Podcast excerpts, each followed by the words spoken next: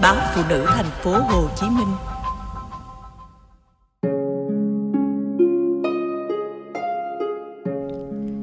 Nước mắt mẹ rơi ngày con theo chồng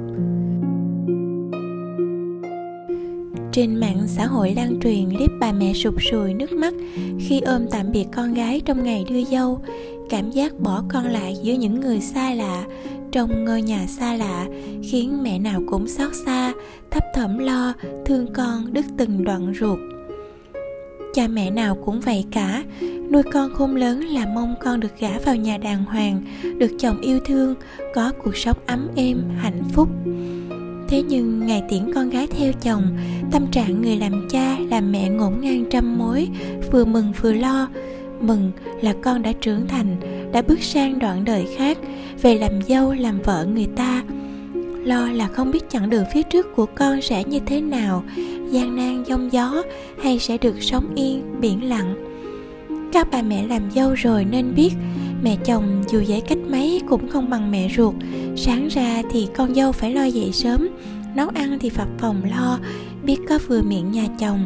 Nói cười cũng không còn hồn nhiên như ở nhà có khoảng cách vô hình nào đó giữa mẹ chồng và nàng dâu. Con gái trẻ người non dạ liệu con có biết kéo khoảng cách đó lại gần hay ngày càng xa? Đoạn đường gặp gần đó con đi như thế nào? Để chân không đau, để lòng không nản. Giây phút cầm tay con gái đặt vào tay con rể, mẹ nào không sống sang trong dạ. Từ nay, mọi buồn vui, hạnh phúc, khỏe mạnh hay ốm đau của con gái phải cậy nhờ con rể chăm sóc mà đường đời sỏi đá, mẹ qua rồi nên mẹ biết. Ngọt ngào trộn lẫn gừng cay, muối mặn.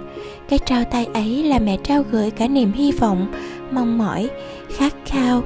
Tôi nhớ ngày chị hai theo chồng, lúc tiễn nhà gái ra xe, chị vòng tay cúi đầu, thưa mẹ đi về ạ. À?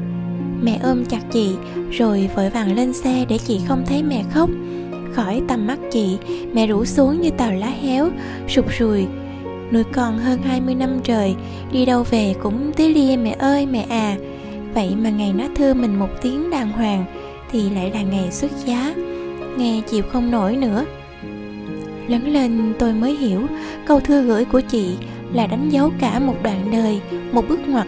Mà khi ngang qua khúc đó, đứa con nào cũng hái lại để ngậm ngùi, để thật sự biết thương ba mẹ nhiều hơn. Chị hai kể những ngày sắp về nhà chồng tâm trạng của chị lạ lắm. Quýnh quán thương, hối hận, buồn lo. Muốn làm thật nhiều việc cho ba mẹ mà không biết bắt đầu từ đâu. Những ngày ba mẹ dầm nắng dầm mưa ngoài đồng, dáng mẹ cầm cõi, đội thúng rau những ngày đi chợ sớm. Bàn tay gầy mẹ vẫy lúc tiễn chị lên xe đi học.